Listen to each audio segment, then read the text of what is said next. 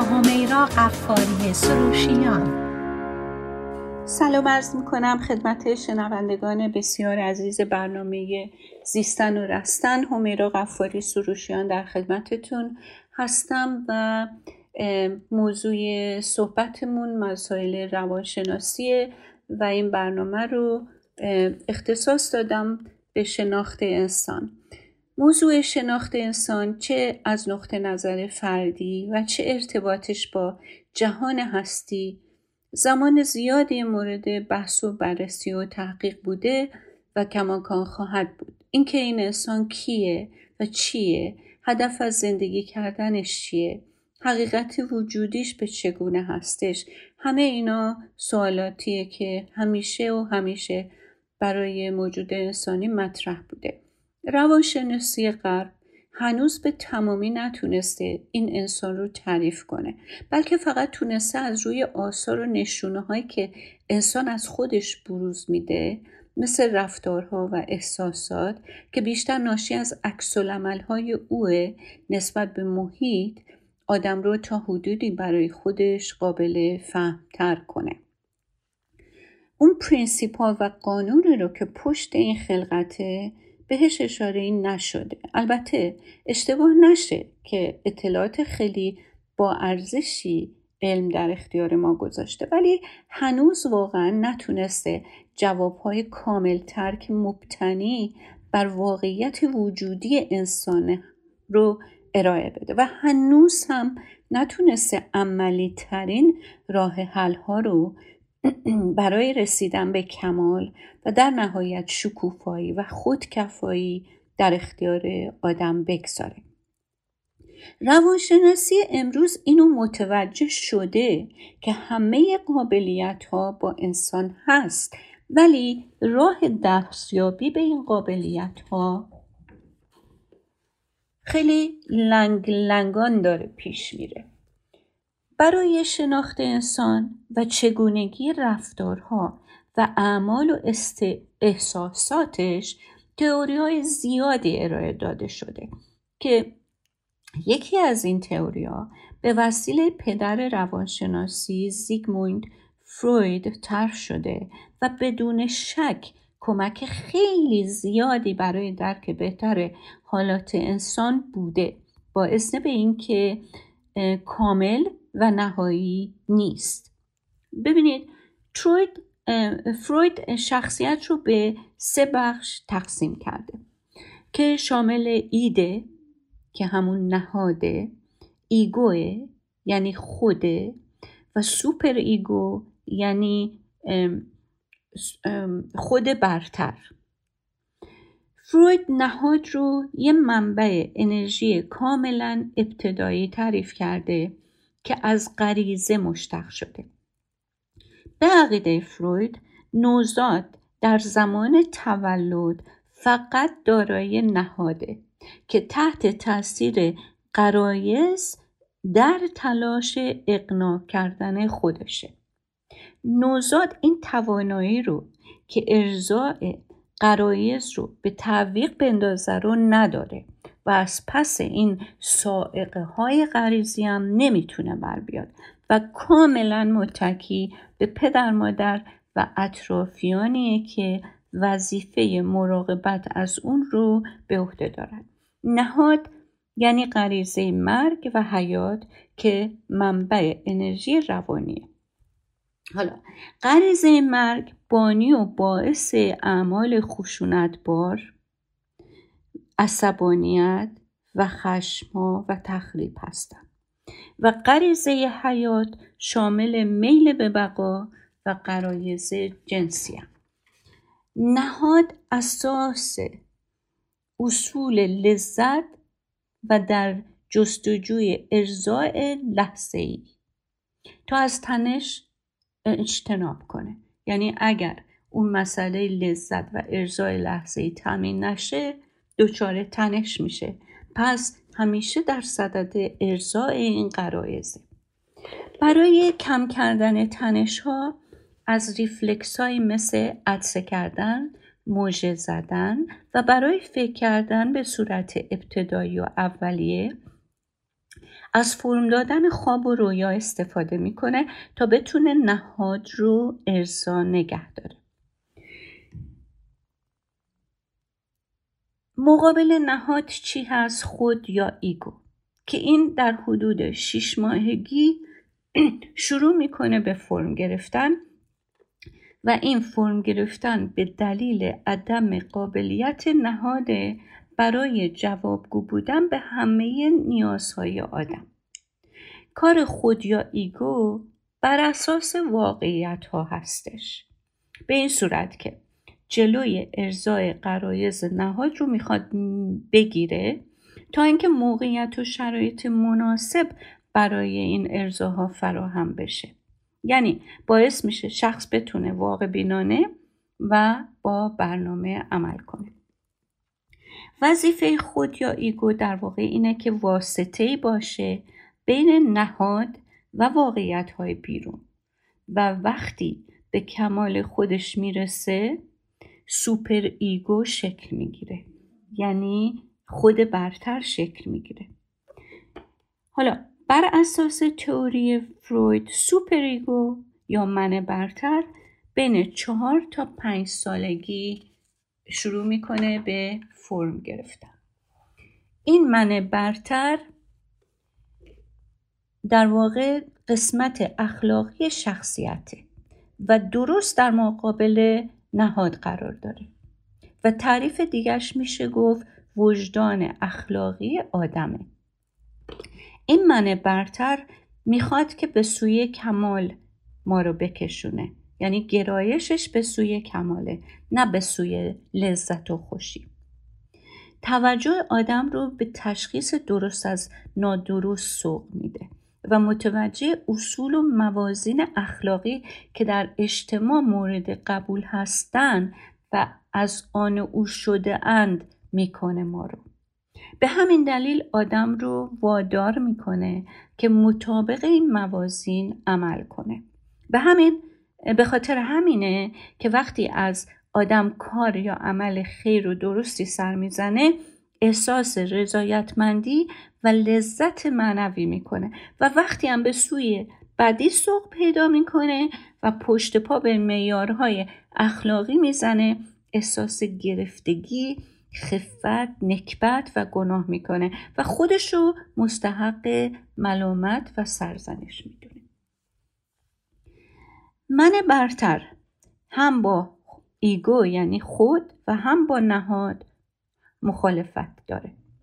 از یک طرف مخالف نهاده چون با خواهش های نهاد به خصوص. خواهش هایی که جنبه جنسی و پرخاشگری داره می جنگه چون اونها رو خواهش می می‌دونه که مذموم و مردودن و هم با ego یا خود درگیره چون کارش اینه که ego رو قانع کنه که غرض ها و هدف های اخلاقی رو جایگزین غرض ها و هدف های واقعی بکنه.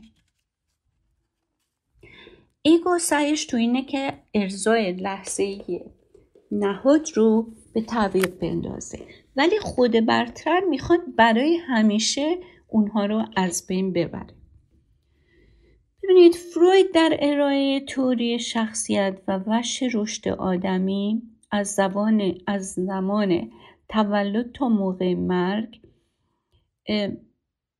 تمام این موضوع ها رو در تئوریش گنجونده. فروید میگه که شخصیت فردی آدم دقیقا در زمان بچگی فرم می‌گیره. بچه از زمان نوزادی پنج مرحله رشد روانی جسمی رو طی می‌کنه. رشد نامتعادل که همراه با تعارض منجر به اختلالات روانشناختی میشه که یا نهفته میمونه و یا به شکل اختلالات شخصیتی و رفتاری تظاهر می‌کنه. حالا ببینیم این پنج مرحله چی ها هستن. ببینید مرحله اول رشد روانی جنسی مرحله دهانی. از زمان تولد تا دوازده ماهگی مرحله دهانی. مرحله دهانی اولین مرحله رشد روانی جنسیه که در اون نیازها و ادراکات و نحو نحو ابراز اونها در درجه اول در ناحیه دهن لبها و سایر اعضای مربوط به ناحیه دهانی متمرکزه. ارزای بیش از حد. یا برعکس محرومیت در مرحله دهانی باعث بروز صفات بیمارگونه میشه این صفات ممکنه شامل خوشبینی یا بدبینی، خودشیفتگی و پرتوقع بودن باشه. شخصیت هایی که توی این مرحله از رشد متوقف شدن معمولا بسیار آدم های وابسته هستند و انتظار دارن همیشه گیرنده باشن و کسی از اونا مراقبت کنه. آدم هایی که توی این مرحله آسیب دیدن حسادت قبط خوردن رو بیشتر تجربه می‌کنن مرحله بعدی رشد مرحله مقعدی نامگذاری شده که در سن یک سالگی تا سه سالگی هستش مهمترین ایشو و موضوع تو این مرحله کنترل بدنه و به خصوص کنترل مواد زائد بدنه و دفع مواد زائد. پس پاد ترینینگ یعنی یادگیری بچه برای استفاده از توالت و کنترل کردن خودش منبع اصلی تضاد در بچه هستش. بچه یا با دفع احساس لذت و خلاصی تجربه می‌کنه و یا با نگه داشتن خودش و ممانعت خودش از دفع و محبوس کردن زوائد لذت تجربه می‌کنه. زایعه در این مرحله و فیکس شدن در این مرحله می‌تونه یا باعث خصت خودخواهی و وسواس بشه و یا می‌تونه باعث فرم گرفتن رفتارهایی مثل شلختگی، خرابکاری، رفتارهای قرضالود نسبت به دیگران بشه. حالا مرحله سوم چیه؟ مرحله سوم بین سن 3 تا 6 سالگیه که بهش مرحله فالیک میگن. در این مرحله تمرکز بر ناحیه تناسلیه و آلت تناسلی مورد توجه هر دو تا جنس قرار می‌گیره. مرحله فالیک با افزایش تحریک تناسلی به وسیله بچه توامه با خیالات ناخودآگاه و علاقه جنسی نسبت به پدر اگر بچه دختر باشه و نسبت به مادر اگر که بچه پسر باشه. احساس گناه مربوط به خود رضایی به وجود میاد و مرحله فالیک در واقع پیدایش هویت جنسی یک فرده عبور موفقیت آمیز از این مرحله مستلزم اینه که پسر بیاد هویتش رو با هویت پدر و دختر با هویت مادرش تطبیق بده. در نتیجه اون من برتر که ما صحبتش رو کردیم اون من که دم از اخلاقیت می‌زنه اینجا شکل می‌گیره. اگه کسی توی این مرحله فیکس بشه و آسیب ببینه می‌تونه باعث آزار جنسی دیگران و سوء استفاده جنسی از دیگران بشه. مرحله چهارم بین سن 6 تا 12 سالگیه که مرحله آرامش نسبی یا عدم فعالیت قرایز جنسیه. تو این مرحله من یعنی اون خود کاملتر شده. من برتر هم که وجود داره و اخلاقیات و اعمال درست رو به آدم القا می‌کنه. و در نتیجه امکان کنترل تکانه های غریزی بیشتر از پیش فراهمه. قرائز جنسی تو این مرحله در حالت خاموشی هستن. تو این دوره دخترها هم پسرها هم جنس های خودشون براشون مهمترن تا جنس مخالف. انرژی ها به صورت یادگیری پر جد و جهدن. فعالیت های مربوط به بازی، کسب مهارت های بیشتر در مدارا کردن با دنیا و آدمها برای فرد مهم میشه. بعد از این دوره دوره آخر و دوره پنجم شروع میشه که در دوازده سالگی به بعده که بهش مرحله تناسلی میگن. انرژی و غریزه در واقع انرژی و غریزه جنسی محور قرار می‌گیره و اگر این مرحله به سلامتی بشه باعث میشه که شخص امیال جنسیشو در یک رابطه پایدار و توأم با علاقه و رعایت طرفش به صورت قابل قبول و اخلاقی ارضا کنه. پس به طور خلاصه فروید عقیده داره که انرژی جنسی در همه این مراحل عامل هستند. غیر از مرحله که به صورت خفته میمونه که اونم سن 6 تا 12 سالگی هستش. حالا اگر که اجازه بدین من میرم یه بریک کوتاه می‌گیرم و برمیگردم و به دنباله برنامهمون ادامه میدیم. با من باشید.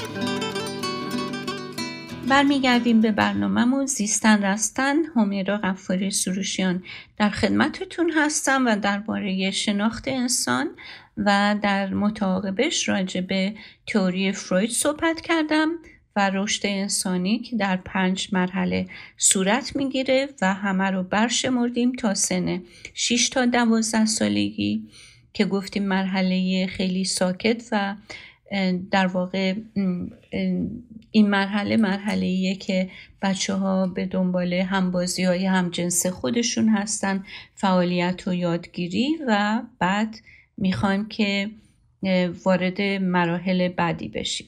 فروید عقیده داره که انرژی جنسی در قسمت های مختلف بدن پخشه. محرومیت یا ارزای زیادی غریزه جنسی در هر کدوم از این مراحل رشد باعث به وجود اومدن شخصیت خاصی در انسان میشه.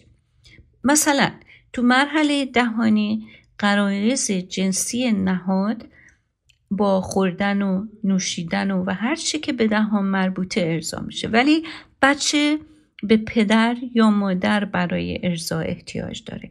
اگه بچه تو این مرحله خیلی اذیت بشه و کلافه بشه و فرستریتد بشه برای برآورده شدن احتیاجاتش تبدیل به یک شخصیت وابسته میشه. و همینطور در بقیه مراتب اگر اشکالی به وجود بیاد روی فرم گرفتن شخصیتش اثر می‌ذاره. فروید تعریف جالبی هم در مورد ریشه استراب داره. میگه اضطراب به خاطر یک احساس ناخوشاینده که در سیستم عصبی به وجود میاد و کارش اینه که ego یا من رو خبر کنه که با یک عامل داخلی یا خارجی داره تهدید میشه. یا این عامل درونیه چون یا بین نهاد و خواهش های غیر قابل کنترلش با ego و super ego اختلاف به وجود اومده. و یا و یا واقعا در بیرون و محیط اطرافش تهدیدش می‌کنه. وقتی که ego یا خود از طریق منطق و با استفاده با ابزار قابل قبول نتونه جلوی اضطراب رو بگیره و دلیل استراب رو از بین ببره ممکنه مجبور بشه از یکی از ابزارش که در واقع دیفنس مکانیزم یا عوامل دفاعی هستش استفاده کنه.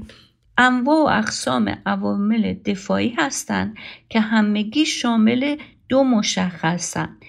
یکی اینکه در ناخودآگاه شخص عمل می‌کنن و دیگه اینکه واقعیت ها رو انکار می‌کنن یا اینکه دگرگون جلوه میدن.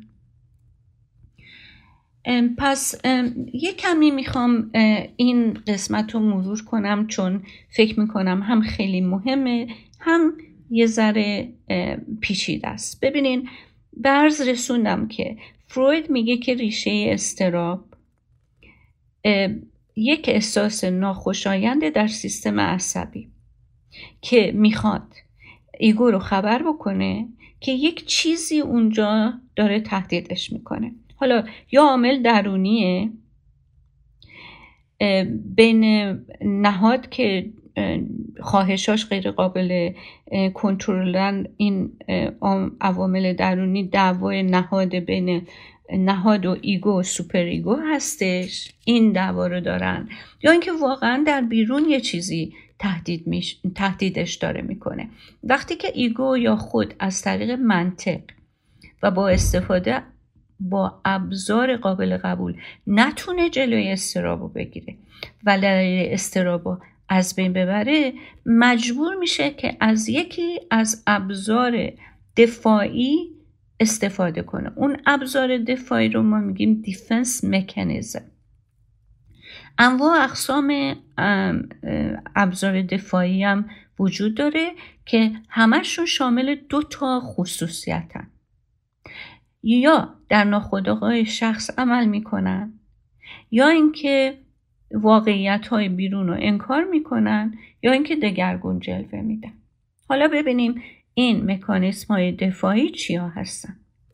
یکی از مکانیسم های دفاعی واپس زدن و سرکوب کردنه که بهش میگن ریپرشن یعنی کنار زدن و متوقف کردن یک فکر یا احساس از قلمرو هوشیاری.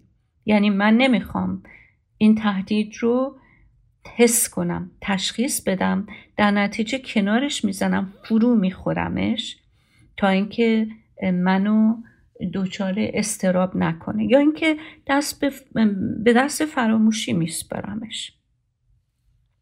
ولی باید متوجه بود موضوعی که سرکوب میشه فراموش نمیشه که فقط نهفته میمونه. یعنی همیشه آماده است که یه چیزی تلنگر بزنه اون بیرون بیاد. بعد ریگرشن یعنی واپس رفتن به این ترتیبه. چون اولی ریپرس کردن بود یعنی سرخورد سرخود کردن سرکوب کردن حس و احساس بود. دومی ریگرسه یعنی واپس رفتن. یعنی مثلا یه بچه دوازده ساله اگر به دلیل یه حادثه به رفتارهای کودکانه تری مثل اینکه انگشت شستش رو شروع کنه بمیکه متوسل بشه این یعنی واپس رفتن یعنی برگشتن به سنینی که مثلا این الان دوازده سال دوازده سالشه با یه همچین برای ارزای حالت استرابش یه دفعه مثل یه بچه دو ساله عمل کنه شروع کنه انگشتش رو بمیکه اینطوری می‌خواد استرابش رو در واقع تسکین بده. معمولا بچه هایی که ابیوز میشن واپس رفتن سنی یکی از اون علائمیه که می‌تونه به ما آگاه بکنه ما رو که یه چیزی اونجا درست نیست. اگر ما خبر نداریم که این بچه به چه دلیل داره عقب میره یعنی کم پایین سن خودش برگشته داره رفتار می‌کنه از اونجا این یه علامت و نشون است. یکی دیگه از اون ابزار مکانیسم های دفاعی پروجکشنه. یعنی یه مکانیزم دفاعیه که در اون شخص صفات، هیجانات و تمایلات خودش رو دوست نداره داشته باشه اونا رو نمیپسنده هیچ کدوم رو گردن نمی‌گیره و همه اونا رو به یکی دیگه نسبت میده. این مکانیزم دفاعی باعث تخریب رابطه ها میشه و این مسئله رو ما بسیار بسیار در روانشناسی نسبت به دو یه زوجی که این حالتهای خودشون رو به دیگر به طرفشون نسبت میدن دیدیم. انگیزهای طرف رو بد تعبیر می‌کنه. واقعا سمیمیت ها به دلیل اتهام ها و سوء هایی که به شخص مقابلش می‌زنه چون در درون خودش سرکوب کرده تمام این سمیمیت ها از بین میره شخص کوتاهی و شکستاشو به دیگران نسبت میده قرض ورزیاشو به دیگری نسبت میده. حسادت بیکفایتی که شخص در خودش تجربه می‌کنه و رندش میده رو به دیگری نسبت میده. آدمی که خیلی خودمحور هست بیشتر از این مکانیسم های دفاعی استفاده می‌کنه. بعد یه مکانیزم دفاعی دیگه ریاکشن فورمیشنه یعنی چی؟ یعنی ایجاد عکس به این صورت که کسی که می‌خواد از استراب ناشی از عمل یا احساس یا فکری اجتناب کنه نقطه مقابلش رو ابراز می‌کنه. مثلا یه مردی که گرایش به همجنس گرایی داره بسیار بسیار بیشتر از یه, معمول، یه آدم معمولی همجنس گرایا رو مذمت می‌کنه اهانت می‌کنه و در واقع ابراز نفرت به اونا می‌کنه. چرا؟ برای اینکه اون حس و احساس بدی که نسبت به این همجنس حس همجنس گرایی نسبت به خودش داره رو می‌خواد یه جوری جبران کنه. یه مکانیزم دفاعی دیگه هست که بهش میگن دیسپلیسمنت که دیسپلیسمنت در واقع میشه جابجایی. یعنی جانشین سازی یک پاسخ به جای پاسخ دیگه. مثل این که بگه دل و جانم به تو مشغول و نظر بر چپ و راست. تا ندانند حریفان که تو منظور منی. یعنی یه موضوعی مورد هدفشه ولی کاملا مردم رو پرت می‌کنه به اینکه موضوع مورد هدفش کاملا چیز دیگه ای. یه دونه دیگه از مکانیسم های دفاعی دیگه سابمیشن هستش. مثلا کسی که از چیزی عصبانیه به جای پرخاشگری میره چیکار می‌کنه؟ ورزش می‌کنه. در این حالت شخص به حالات و احساسات خودش واقفه و برای تعدیل کردن اون احساسات مخرب که با هدفهاش در یک راستا نیستن در واقع مقابله می‌کنه و اون انرژی رو به طرف یک هدف سازنده سوق میده. به این ترتیب سیر انرژی منفی و نامقبول رو به مقبول تبدیل می‌کنه که این در واقع باید شخص از هوش احساسی بالایی برخوردار باشه تا بتونه چنین کاری رو بکنه که بعدا در برنامه های دیگه راجع به هوش احساسی صحبت شده بوده. حالا ولی چون این مبحث خیلی مهمه و وست هستش من خودم در صدت هستم راجع بهش در آینده صحبت بکنم. یه مکانیزم دفاعی دیگه دینایل هستش. یعنی چی؟ که شخص به گونه ای رفتار می‌کنه که انگار از چیزی که اصولا انتظار میره ازش آگاه باشه هیچ اطلاعی نداره.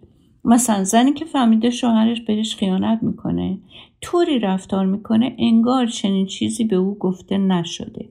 دیدن و نپذیرفتن اونچه شخص می‌بینه میشنوه ولی کاملا انکار می‌کنه برای اینکه با این مکانیزم دفاعی داره در واقع از رنج و درد واقعیت خودش رو مسئول نگر میداره.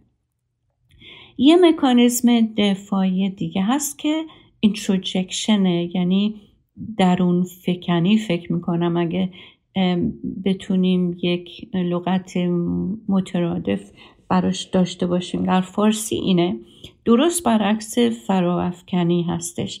تجسم یک شیء خارجی منفور یا مطلوب به منظور برقراری رابطه نزدیک با اون.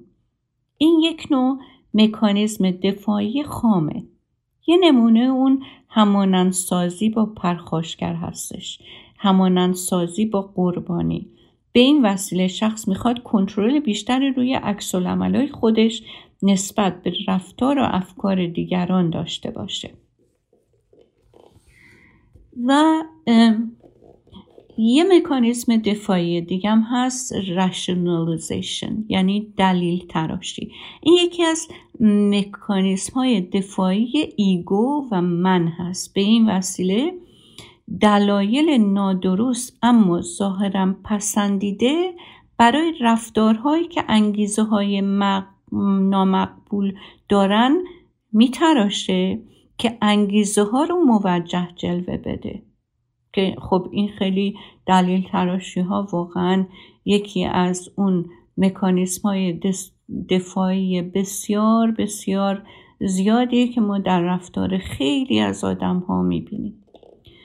fixation یه مکانیزم دفاعی دیگه هستش که در واقع بنابر تعریف فروید هر کس در یکی از مراحل پنجگانه رشد متوقف بشه بهش میگن fixation انرژی های شخص در اون مرحله باقی مونده و این باعث نقطه ضعف در ساختار روانی به شمار میاد که شخص رو مستعد اشکالات روانی می‌کنه. یعنی شما در همون پنج مرحله اگر تو هر مرحلهش فیکس شده باشین مونده باشین موضوع و مشکلات خاصی که در رابطه با نهنجاری های شخصیتی درتون تثبیت میشه و بعد بروز پیدا می‌کنه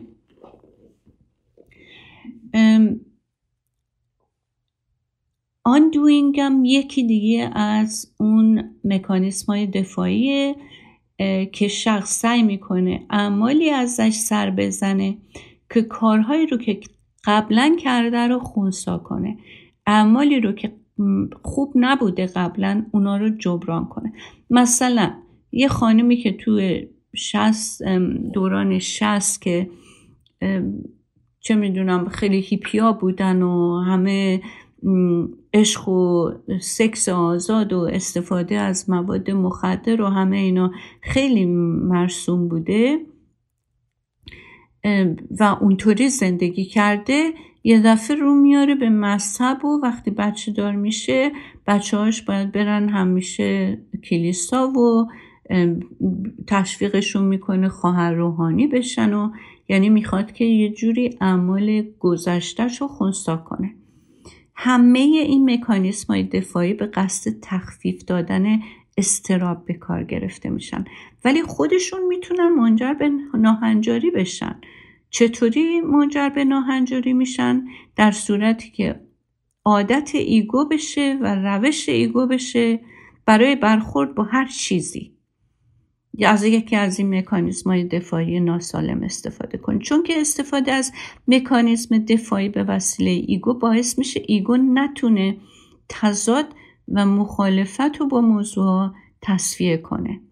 یعنی همیشه یه راه در رو داره و در نتیجه اضطراب همینجوری دوباره و دوباره هر استرسی که پیدا میشه تو زندگی استراب دوباره خیر مریض و انسان رو می‌گیره و همین استرابا هر دفعه که برمیگرده جدیتر و جدیتر میشن. پس اینجا نتیجه میشه گرفت با وجود اینکه مکانیزم دفاعی برای تخفیف استراب خوبه و مورد استفاده قرار می‌گیره ولی از اونجا که استفاده همیشگی از اونا باعث اشکال میشه پس روانشناسی اومده مکانیزم دفاعی رو به سه تا گروه تقسیم کرده. یک مکانیزم دفاعی که در بچگی در خواب دیدنا و در روان پریشی کسی که حقایق رو دگرگون جلوه میده افکار غلط داره و طرف چیزهایی رو حقیقت می‌دونه که حقیقتی باشون نیست و فرا افکنی یعنی همونطور که گفتیم علیت و علت ها رو به دیگری نسبت دادن چون برای طرف خیلی دردناکه که بپذیره این ایرادها با خودشه. خب یه مکانیزم دفاعی دیگه هست که ناپخته است که در دیپریشن های شدید در اختلالات شخصیتی و در تینیجرها استفاده میشه و اونها افکار رویاگونه هستن فراافکنی فکر اینکه آدم از بیماری رنج می‌بره در حالی که بیمار نیست رفتارهای مفعولانه ولی پرخاشگرانه یعنی مفعولانه پرخاشگر و اعمال خشونت به دیگران در این طبقه بندی هستند. خب نوع بعدی مکانیزم دفاعی, دفاعی اختلال عصبی که در اغلب مردم دیده میشه مثل موجه جلوه دادن کارها و رفتارها واپس زدن کتمان کردن قطع ارتباط کردن. پس ما مکانیسم های دفاعی مختلف رو اینجا به سه گروه تقسیم کردیم. یکی مکانیسم های دفاعی که در بچگی ازش استفاده میشه یه مکانیسم های دفاعی که در واقع ناپخته هستن که در تینیجرها و در شخصیت های ناهنجار پیدا میشه و مکانیسم های دیگه که استفاده میشه که اکثر مردم در اکثر مردم دیده میشه همون موجه جلوه دادن کاراشون و واپس زدن و کتمان کردن و قطع ارتباطه. نوع چهارم مکانیزم دفاعی نوع پخته و سالمه که افرادی که از سلامت روانی برخوردار باشن از این مکانیسم ها استفاده می‌کنن. مثل اونایی که مثلا به جای پرخاش کردن میرن میرون می‌دونن به جای قربانی دیدن خود خودشون و موقعیتشون رو به نفع سالم به احسن تبدیل می‌کنن اونایی که قادرن از علاقه و علائق و خواسته های غیر قابل قبول بگذرن. اونایی که می‌تونن برای نفع دیگران از خواسته های خودخواهانه خودشون گذشت کنن و بگذرن. در هر حال واقعا آدمی زاد موجود پیچیده ایه که تمام عمرش رو صرف شناخت محیط اطرافش رو دیگران می‌کنه. خیلی جالبه. ولی متاسفانه قدمی برای درک و شناخت انگیزه و اعمال و افکار و نیتهای خودش نمی‌کنه. مثل, مثل یه چشم. همه جا رو می‌بینه جز خودشو. در حالی که اگه متوجه می‌شد که عدم رضایت و یا رضایت حالت احساس استقرار کردن احساس استقلال کردن اعتماد به نفس امنیت موقعیت مثبت مثبت اندیشن همه اینها در دستهای خودشه. یه کمی توجهش از بیرون گرفته و در عوض به خودش معطوف می شد ولی متاسفانه این اتفاق در خیلی ها دیده نمیشه. حتی در سنین بالا هنوز منتظرن که دیگران و محیط رو عوض کنن. به همین دلیله که در برنامه های مختلف امیدوارم که همکاران دیگه همینطور یا اینکه اگه فرصتی شد خود من یه کمی نگاه کنیم ببینیم ما چطوری می‌تونیم ego ی سالمتری داشته باشیم. که این ego ی سالمتر باعث بشه که ما دست به استفاده از مکانیسم های دفاعی مخرب و مشکل ساز نزنیم. مثلا یک آدمی که خیلی وضعیت زندگی و مشکلات زندگیش زیاده اگر بلنشه بیاد با مشروب خوردن یا استفاده از مواد مخدر یعنی این این وسیله رو مکانیزم دفاعی قرار بده که بتونه خودش رو نگه داره جلوی مشکلاتی که خیلی براش طاقت فرسا هستش این یه مکانیزم دفاعی سالمی نیست. در نتیجه خود اون مکانیزم دفاعی مزید بر علت میشه و زندگی طرف رو از بد به بدتر یا بدترین سوق میده. و این احتیاج به چی داره؟ احتیاج به داشتن یه ایگوی سالم یه هوش احساسی بالا که حالا در برنامه های دیگه راجع بهش صحبت می‌کنیم. امیدوارم که روز و روزگار خوشی داشته باشیم و تا برنامه آینده به خدای بزرگ میسپارم